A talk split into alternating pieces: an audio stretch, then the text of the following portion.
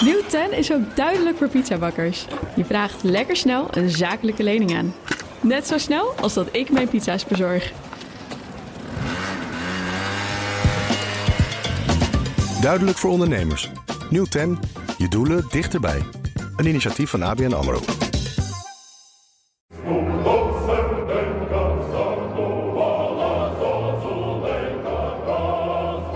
De geopolitieke alliantie. Twee jaar oorlog in Oekraïne. Hammelburg, De Wijk, Haan en Akkerman. Met Liesbeth Staats. Welkom bij de derde aflevering van De Alliantie. In deze aflevering praten we over het Oekraïense moreel. Wat is er nog over van de Oekraïense strijdlust? Eerder zo geroemd. Welkom terug, heren. Um, Floris, op de dag van de Russische inval, twee jaar geleden, 24 februari 2022, riep Zelensky meteen: Ja, ik heb geen lift nodig, maar wapens. En we hoorden toen ook meteen mythes over soldaten die zich zouden hebben geofferd op het Slangeneiland om zich niet over te geven. Ja, wat is er over van die strijdlust? Nou, strijdlustig zijn ze nog zeker. Ook omdat ze zien van we hebben geen keus. Als we opgeven, dan worden we over de, onder de voet gelopen. En dan krijgen we een tweede boetja. Dus dat willen we voorkomen. Daarvoor vechten we hier. Maar je ziet wel, er is eh, meer pessimisme ingeslopen. Of die is gewoon duidelijk zichtbaar. Het heeft te maken van het eerste anderhalf jaar was er hoop en veerkracht. Hoop op de overwinning misschien wel na het successen van Gerson en Kharkiv, de bevrijding daarvan. Um, maar nu zie je dat het tegenoffensief is niet gelukt. De slag om Bakhmut, dat heeft veel doden veroorzaakt. Daarvan hoor je mensen zeggen van, ja, was het allemaal wel nodig? Mijn vriend is daar overleden, mijn neef is daar overleden. Dus je merkt gewoon dat dat, mm. ja, dat, dat, dat, dat gaat in die haarvaten zitten, dat brengt, dat brengt door. En ook het gekrakeel dat we toen ik er was in december tussen Zaluzny en de generaal van het hoogste legerleider en Zelensky. Uh, Zaluzny inmiddels vertrokken. Dat was ook niet goed voor de eenheid. En wat je ook al de hele tijd hoort over Zelensky's rol. Kijk, hij wordt bewierookt voor het begin van die oorlog. Maar wat, wat ik elke trip als ik naar Oekraïne hoor, ja, maar die voorbereidingen van Zelensky op de oorlog, daar is hij in gebreken gebleven. Daar komt nog wel een moment dat we hem daarop willen vragen, dat daar onderzoek naar komt. Dus hmm. ja, je merkt je merkt aan alle kanten dat, dat uh, die hoop en die veerkracht verdwenen is. En meer pessimisme. En, en dat, dat geldt dan voor de soldaten, maar ook voor de mensen op straat? Voor de mensen op straat uh, in mindere mate. Je hebt natuurlijk ook, wat je nu hebt, die discussie rond die mobilisatiewet. Uh, dan merk je, dan proef je al daar discussie Leg rond. nog even uit, die mobilisatie. Nou ja, Oekraïne heeft meer manschappen nodig. Um, waar ga je die vandaan halen? Ja, dan zul je dus een mobilisatiewet in, het leven moeten roepen om extra mankracht te hm. krijgen, om extra soldaten te krijgen. Maar die gaat er moeizaam doorheen door, door, door, door, door, de Oekraïnse, hm. door het Oekraïnse parlement. En daarin merk je al, wat je dan ziet, is dat eigenlijk um, de mensen die willen vechten, die staan er al aan het front of die zijn overleden. Dus nu kom je eigenlijk uit op, om het heel neerbuigen, maar dat is niet waar, zo bedoel ik niet, uit op tweede garnituur. Mensen die wat minder staan te trappelen om te vechten, die inderdaad wat minder strijdlustig zijn. Ja, Gert-Jan Zelensky roept natuurlijk, we blijven doorgaan. Um, wat, wat, wat heeft die twijfel of die scheurtjes die in die strijdlust komen, wat ik me overigens trouwens heel goed voor kan stellen, uh, voor, wat hebben die voor consequenties voor de positie van Zelensky? Nou, voor zijn positie op dit moment denk ik niet zoveel. Ook omdat hij in 2019, vlak nadat hij president werd, waren er ook parlementsverkiezingen. En uh, toen is het zijn uh, nieuwe partij, Dienaar van het Volk, gelukt om met een absolute meerderheid uh, in het Oekraïense parlement te komen. Hij heeft natuurlijk een, een staf om zich heen, wat voor een deel ook allemaal vrienden van hem zijn uit die oude theaterwereld waar ik het in deel 1 over had. Je ziet ook dat die opposities mensen uh, nu neerzet die hem meer welgezind zijn of mee mm. willen in zijn verhaal. De minister van Defensie is veranderd, uh, de opperbevelhebber is verhandeld, uh, veranderd. Dus hij zet ze um, naar zijn hand. Hij versterkt zijn positie ja. eigenlijk. Maar er is momenteel een tekort aan alles in Oekraïne. En ik noem dat altijd de vier M's. Ik heb er laatst nog een vijfde M bij bedacht. Dus er is een tekort aan um, materieel, zowel groot als klein. Denk ook aan hele kleine vrachtwagentjes waarmee je achter het fonds mensen snel kan verplaatsen. Zulke kleine dingen gaat het soms ook om. Een tekort aan middelen, dus munitie en geld. Tekort aan mensen, waar Floris het over had. En als dat allemaal in gebreken blijft, krijg je een mm. tekort aan moreel. En Oekraïne kan mhm. op dit moment wel op Europa bouwen als het gaat om de economie. Hè, de steun van de EU, steun van de EBRD, die is er wel. Dus die economische toestand is kritiek, maar stabiel. Maar de rest is kritiek, kritiek en niet stabiel. En dan krijg je dus discussies als, en dat gaat dit jaar denk ik op gang komen als de successen uitblijven. Um, discussies die je bijvoorbeeld in 2014 ook had, toen alleen de Krim en Oost-Oekraïne in oorlog kwamen. Waarom zou een West-Oekraïner zonder munitie moeten gaan vechten in een loopgraaf voor Afdivka, wat duizend kilometers verderop is? En die discussies gaan plaatsvinden. En daarom denk ik ook dat dit wordt het jaar van het uitzingen voor het Oekraïense volk, voor Zelensky. Uh, en hopen, daar ben, ben, ik weer, hopen uh, dat de uitgangspositie voor 2025 beter is. Het is nu echt verdedigen en letterlijk um, vrouwen en kinderen eerst. En, en Rob. Maar wat merk je dan wat ze wat zou, zouden moeten bereiken? Wat is het dan? Ik bedoel, eh, het is lastig om eh, met zo'n krijgsmacht eh, die Oekraïne nu heeft, om het hele gebied terug te veroveren. Maar wat is dan het eindspel dat gespeeld wordt? Wat, wat hoor je daar dan van? Heb je het nieuwe rapport van Rusi gelezen, van de Britse denktank? Ja. Die dus aangeven dat als Oekraïne kans wil maken, dan moeten ze dit jaar proberen om het tekort aan alles ehm, weg te werken. Dus dan moeten ze inderdaad, wat Floris aangeeft, serieuzer gaan mobiliseren. Daar moet dan wel weer draagvlak onder de bevolking voor zijn. En dat is een moeilijke, maar je hebt mensen nodig. Er moet dus munitie komen vanuit Europa en hopen op dat er vanuit Amerika iets komt. Anders wordt het sowieso een heel moeilijk verhaal. En uh, deze Britse denktank die geeft aan uh, dat Oekraïne eigenlijk moet doorgaan dan met het slijten van, uh, van Rusland. Dus dat Rusland op een gegeven moment in een moeilijke positie komt met materieel, uh, met mensen. Ook Poetin zal dan een mobilisatieronde nodig hebben met de vraag: ja, wordt dat gesteund mm. door de Russen? Het is natuurlijk minder democratisch dan in Oekraïne, maar ik noem het toch even. En ook wat moeilijk in te schatten is, is de Russische begroting. Um, gaan de uh, gebrekkige gas- en olieinkomsten zich dan wreken? Dat zijn allemaal variabelen. Ik geef het toe. Allemaal onvoorspelbaarheden. Mm. Ik geef het toe. Maar dat is wel waar deze denktank van zegt: ja, dan kan de situatie in 2025, 2026 want zo lang gaat deze oorlog mogelijk duren. Uh, dan kan de situatie zich iets meer in het voordeel van Oekraïne keren. Maar komend jaar is het echt verdedigen. Ja, maar het is wel een enorme ja, wensenlijst. Dat heeft Tsersky natuurlijk ook gezegd, hè, dat hij die kant op eh, gaat. Die heeft formeel nu aangekondigd uh, toen Zelensky uh, zijn congé kreeg om uh, maar te gaan verdedigen. Wat trouwens volgens mij uh, Zelensky ook deed, maar dat terzijde. Ja.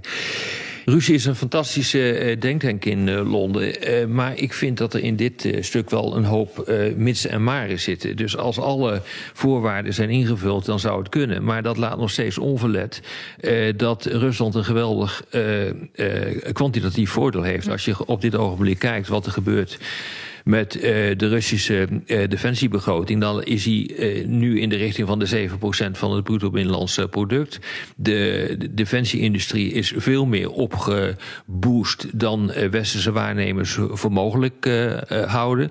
Dus ik, ik vraag mij werkelijk af in hoeverre Oekraïne dat, dat kan compenseren door een veel betere kwaliteit. Ik, ik, denk dat voor zover ik er nu naar kijk, en ik lees inderdaad ook altijd, lees ook alles, dat als ze nu kunnen houden wat ze hebben, mm. zeker door het jaar heen, en dan moeten we maar helemaal afwachten wat er gaat gebeuren in Amerika. Ja, dat, je dat, dat dat het ongeveer wel is, is, is mijn idee. Dat is het maximaal fout hebben voor Oekraïne. Ja, dat is het maximaal haalbare. En uh, ik kan het daar natuurlijk fout in hebben, want ik heb ook geen glazen bol. Maar gewoon als ik ook met, uh, met, uh, met collega's praat, dan wordt er ook van uitgegaan dat dat dit het wel is. Mm. Dat, ik bedoel, dat stemt niet met vreugde. Ik, mag ik, ik zou het graag anders willen zien. Maar... Mag ik één vraag ja. stellen? Helpen die F-16's als ze eenmaal vliegen nou wel of nou niet? Nou, dat maakt niet zoveel uit. Wij denken iedere keer dat de wapensystemen een gamechanger uh, zijn. Dat zijn ze niet. Uh, wat, wat helpt in algemene zin is niet de F-16, maar de F-16 als platform om lange afstandswapen daarmee te kunnen afschieten. Dus wat helpt, dat zijn lange afstandswapens. Wat helpt, uh, dat is meer luchtverdediging. Daar zit een geweldig probleem in, omdat die op dit ogenblik wordt doorboord door de Russische raketten en drones. En die, nou ja, goed, dat is een lang verhaal om, om dat te houden hoe ze dat doen. Maar ze komen er steeds beter doorheen. Maar je zegt eigenlijk uh, aan die F-16's heeft Oekraïne niet zoveel. Nee, dat zeg ik niet. Je hebt er alleen iets uh, uh, aan als je in staat bent om lange afstandswapens daarmee te kunnen afschieten. Want die F-16 op zich is veel te kwetsbaar. Als je daarmee boven het uh, slagveld gaat te vliegen voor close air support. Of dus zeg maar de ondersteuning van troepen op, mm. op de grond. Dan is de kans vrij groot dat je direct de lucht uit wordt geschoten. En, en, hebben ze zicht dus, op die lange ehm, afstandswapens dan? Nou ja, dat, die, die zijn er discussie steeds over. ja. Ja, daar gaat de discussie over. De, uh, de Britten en de Fransen hebben dat soort wapens geleverd. er wordt nagedacht vanuit Duitsland om wapens te leveren met een nog groter afstandsbereik. de Amerikanen willen dat niet, want die zeggen de lange afstands ATACMS, zoals die dingen heet, die 300 kilometer ver kunnen komen, die willen we niet leveren. Want daarmee kun je doelen uh, raken in Rusland. En dat is wat we niet willen met onze wapensystemen. Ja, dus die zaak die zit ook behoorlijk vast hoor, op dit ogenblik. Geert-Jan. Ja, nog even op die, die denktank Rusi. Uh, kijk, denktanks werken in scenario's. Dat doet de HCSS van Rob uh, niet anders. En dan kijk je naar Zeker. wat er eventueel oh, ja. zou nee, kunnen we gebeuren. Ook kunnen, ja. En ja. Um, ik, ik, heb ook een, een, gesprek gehad met Mark Galliotti, grote Ruslandkenner. Uh, ja. Het was uh, afgelopen Geweldig winter. Event, ja. En die geeft ook aan, uh, laten we het dan maar zo benoemen. En we doen het nogmaals met de informatie die Mhm. we nu hebben. En de informatie vanuit Rusland is soms ook heel beperkt en onduidelijk. Russen hebben ook cijfers waar ze soms mee strooien, waar je geen chocola van kan maken. Kijk, Galliotti zegt, dit jaar, 2024, moet je zien als een overbruggingsjaar. En dan moet je hopen, als alles meezit, dat het in het voordeel van Oekraïne zich zou kunnen keren. Dat betekent ook dat bijvoorbeeld um, de slag bij Avdivka, als Oekraïne Avdivka verliest, oké, dat, dat zou vervelend zijn voor Oekraïne. Maar als daarmee dat Russische offensief niet verder doorgaat en ze de Donbass net als afgelopen jaar kunnen behouden. Dan is dat ook een succes. Uh, en, en zo moet je eigenlijk van variabele naar variabele gaan. En kunnen we aan het eind van het jaar weer de balans En opmaken. in verschillende scenario's denken. Ja, Daar gaan we eh, straks eh, uh, eens. verder over praten in de Eens. volgende aflevering. Want Bernard, wat ik jou nog even wil vragen. Laten we even aan de andere kant kijken, in Rusland. Uh, als het gaat over het moreel. In het begin gingen al die Russen nou, vrijwel ongetraind naar het front. Dat werkt ook niet heel erg moreel verhogend, kan ik me voorstellen. Hoe is het daar? Hebben wij daar een goede indruk van? Een matige indruk, omdat die voor een groot deel is gebaseerd op wat wij denken, dat zij denken en doen. Hè? Dat is deze vraag impliciet is daar een voorbeeld van.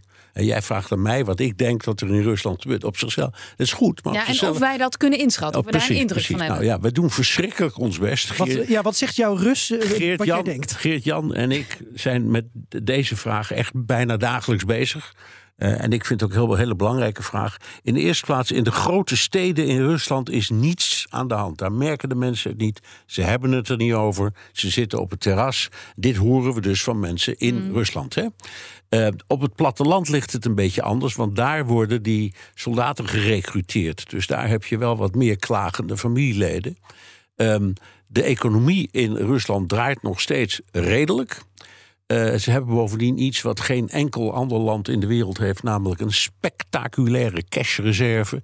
Dat komt nog uit de tijd dat ze overschakelden van een communistisch naar een mm. uh, kapitalistisch systeem. Want in de, communistische uh, tijd mocht je niet speculeren, er was geen effectenbeurs, er waren niet of nauwelijks banken. Dus er was heel veel cashgeld dat mensen gewoon hadden. En dat is voor een groot deel overgebleven. Dus ze hebben extreem veel cash. Dus ze kunnen heel veel aan. Uh, hun uh, productie van wapens is enorm en is enorm toegenomen. Daar gaat heel veel geld in. We hebben het al gehad over die, um, de oorlogseconomie. Maar uh, het, het, is, tenminste wat wij bijvoorbeeld net in de laatste aflevering van BNR De Wereld... hebben dat ook weer uitvoerig over gesproken... dat mensen op het platteland inderdaad wel beginnen te mopperen. En, en, ook langs de lijn waar we het net van hebben. God, maar kan dit nou niet eindelijk een keertje ophouden? En uh, uh, onze mannen en zonen die zijn nou weg. En allemaal gewoon normale dingen. Hè? Dus dat beginnen ze wel een beetje te merken. Maar het is um, alle voorspellingen ten spijt.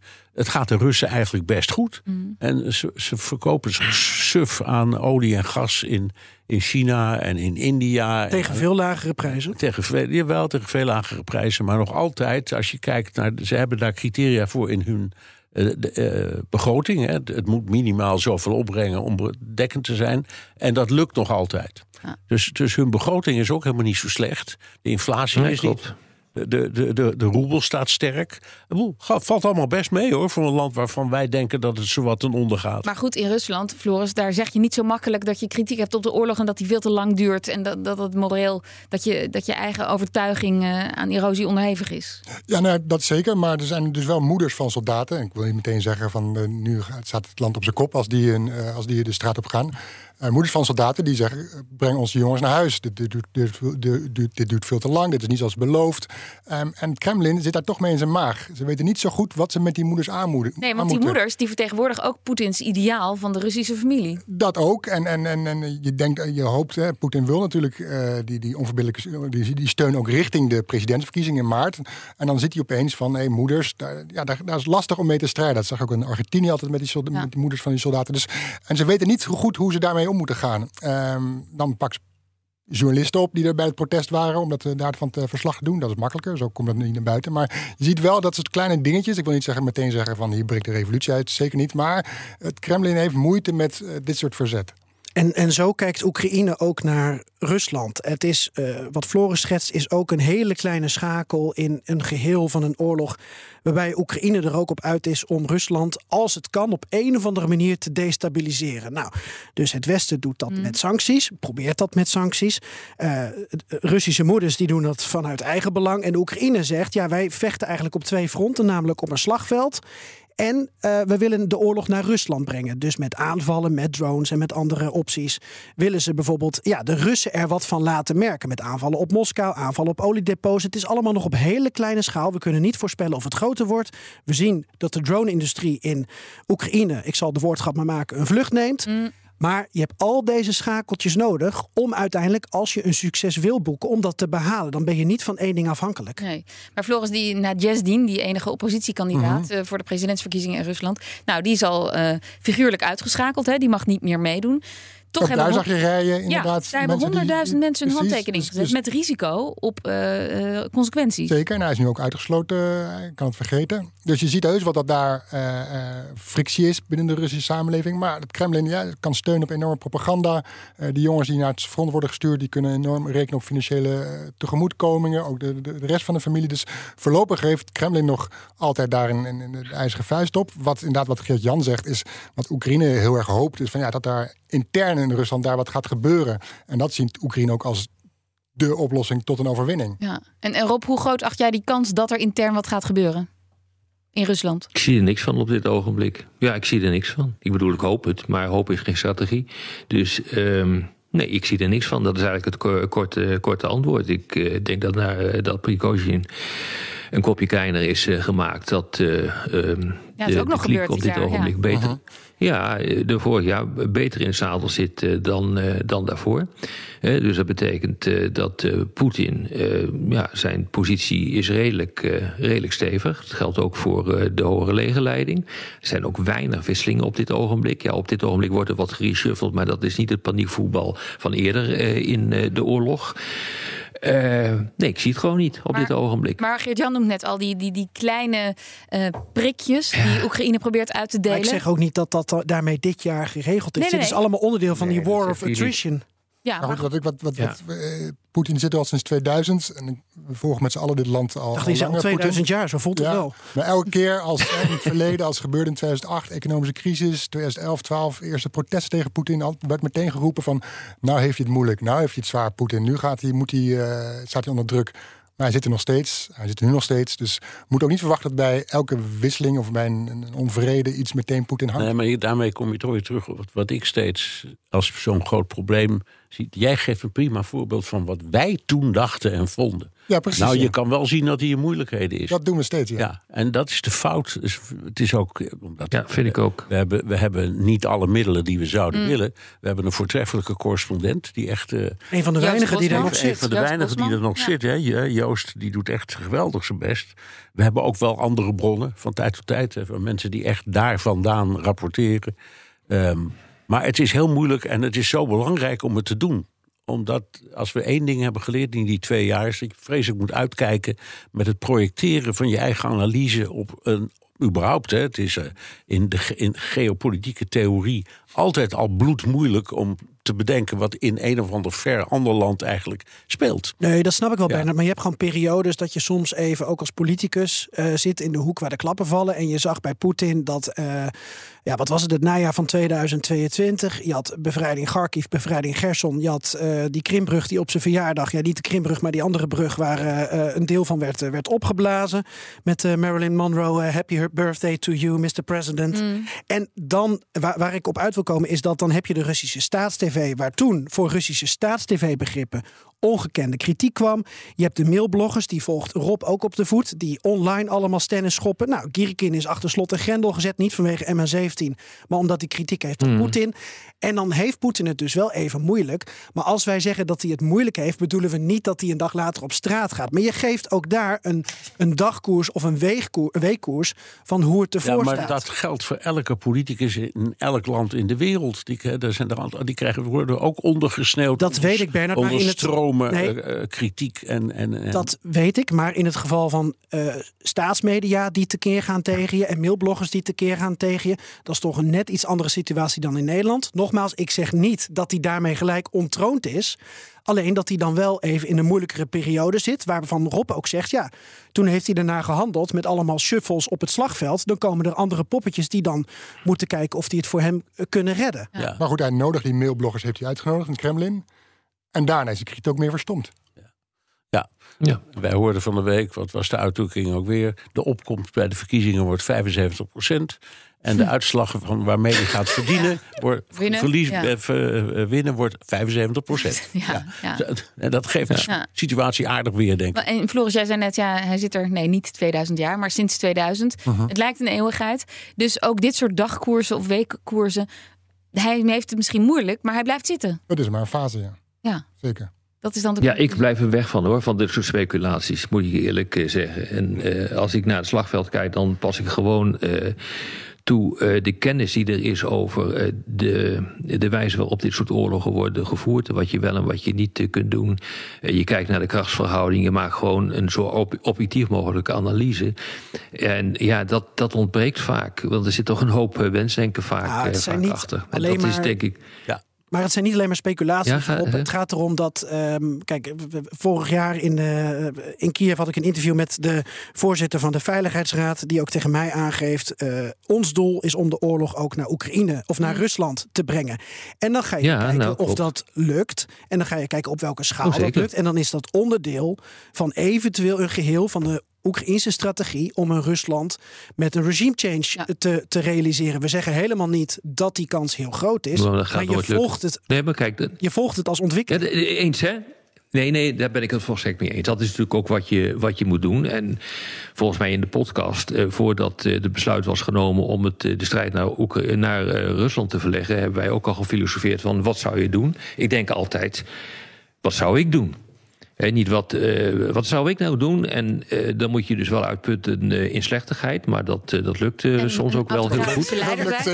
Ben je zo erg? Exact. En wat zou, wat, zou, wat, zou ik doen, wat zou ik doen om het, de tegenstander het leven zuur te maken? En je ziet dus dat iedere keer dat dat ook gewoon gebeurt. Omdat er helemaal niet zoveel verschillende opties zijn. Alleen je moet, je moet wel eventjes ehm, eh, ook, eh, laten we zeggen, eh daardoor heen gaan. En de ethiek even opzij eh, zetten. En dat is vaak het probleem. En dan gewoon kijken van wat kun je doen en wat gaat er eh, gebeuren. Dan kom je een eind hoor.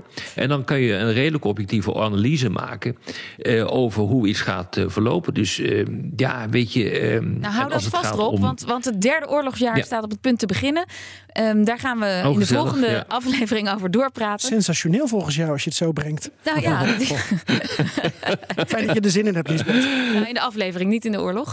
Ehm, wij vragen ons in die, derde, in die vierde en laatste aflevering af: moeten we opnieuw uitgaan van een tegenoffensief van Oekraïnse zijde? En helemaal niet onbelangrijk, wat betekent een eventuele herverkiezing van Donald Trump voor deze oorlog? Dat bespreken we dus in de volgende en laatste aflevering. Voor nu, dank Rob de Wijk, Geert-Jan Haan, Floris Akkerman en Bernard Handelburg.